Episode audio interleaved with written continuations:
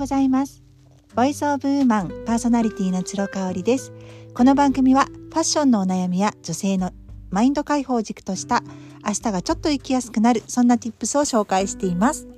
おはようございます。新しい週間の始まりですね。今週もよろしくお願いいたします。えっ、ー、と土曜日の日にメルマガ配信をさせていただいた内容を掘り下げていきたいと思います。えっ、とそうですね。始めるよりもやめていくっていう捨てるやめるっていうことについてお話をさせていただきましたまあまあ皆さんもねもうこういう変な癖とか思考癖、ね、あの習慣においての癖とか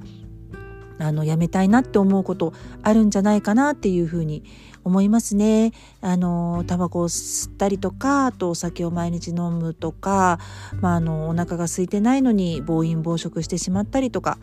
まあまああのストレスがね背景にあるというふうに言われていますけれどもあの人間はやっぱり考える生物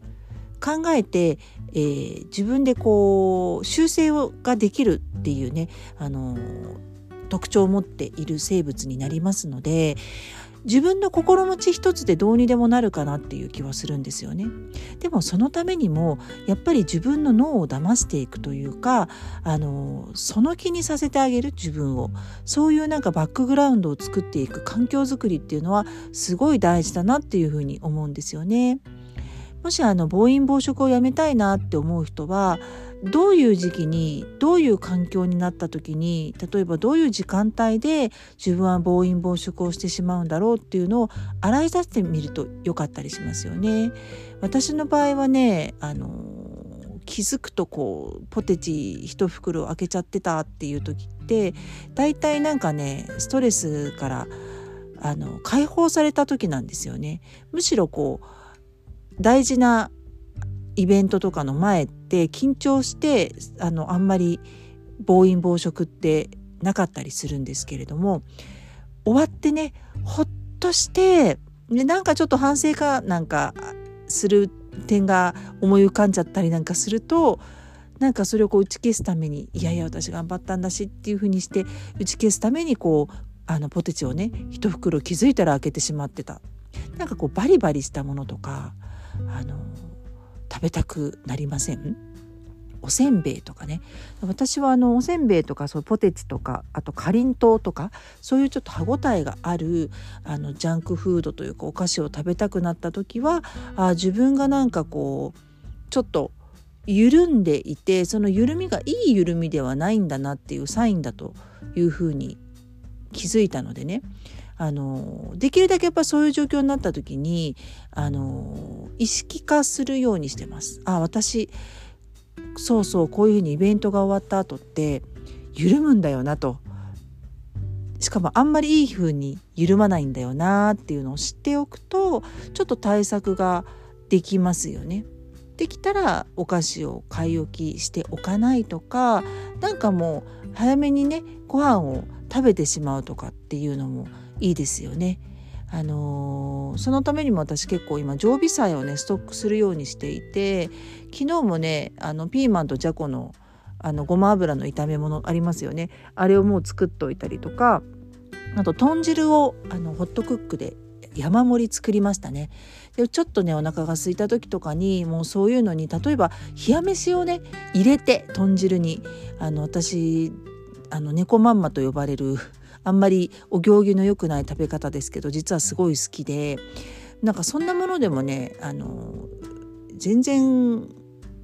スナック菓子とかに比べたら栄養価が高いのでそういうものでお腹を満たしてあげようかななんていうふうに思ってますね。あとはねファスティングのドリンクをねあの随時ストックしているのでそれに炭酸を入れてあの飲むとですね結構満足感が得られたりします。そうやってね自分をあのストレスが溜まった時とか心なんかこう緩んじゃった時に最悪の状況に持っていかないようにこう自分をだましだましあの違う方向に持っていくっていうのってねすごい大事かなっていうふうに思います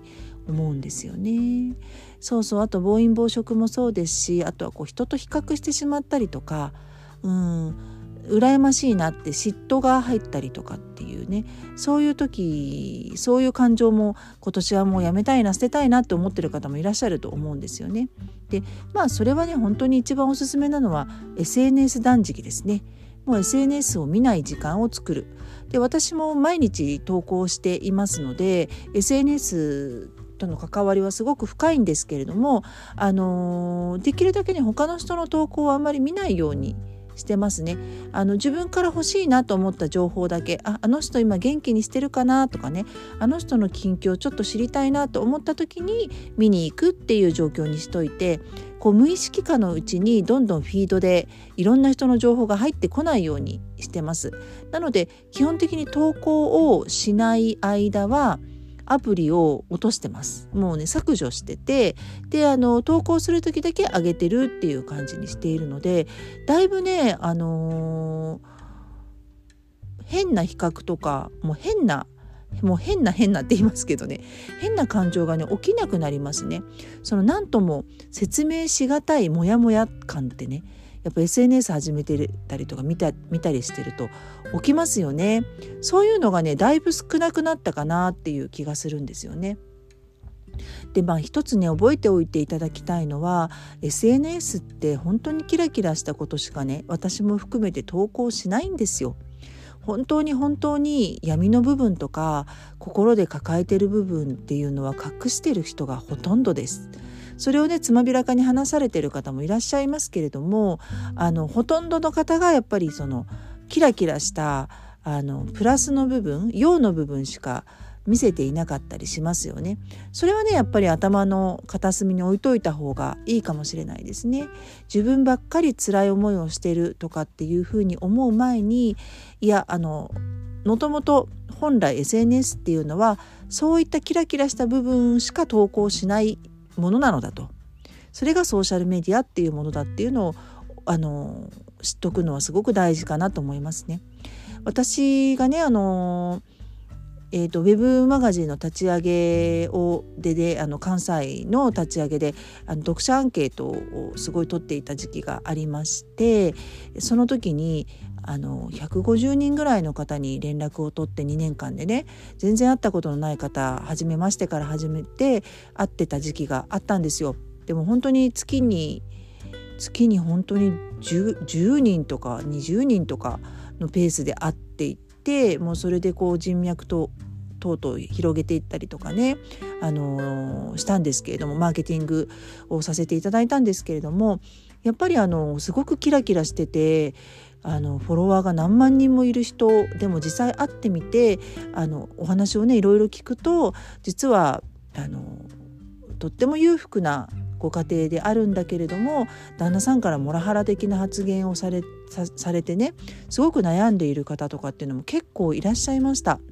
でもあの離婚寸前なんだっていう話とかもうお子さんがいるので離婚ができないんだ辛いっていう話をされていたりとかね。あとはもうあのとってもとってもあの自分自身がすごい自己肯定感が低くてそれに対してすごく悩んでいてでも SNS から全くそういうあの彼女の一面は見られなかったのでびっくりしたと同時にまあやっぱり SNS って一部でしかないなということですね。だからまあ私も毎日投稿してるのでねよく人からこうあのー、毎日投稿見てるから久しぶりに会った気しないっていうふうに言われますけれどもいや本当の私を別に見せてるわけじゃないから、うん、それはなんか私を知った風に思われるとちょっと違うなっていうふうに思ったりはしますね。うん、まあいいんですけどねそれはね。はいということで今日は2022年始まったばっかりですけれども捨てるやめるね自分が捨てたいなやめたいなって思うことは何でしょうか？ということでお話をさせていただきました。最後まで聞いていただいてありがとうございました。それではまた明日。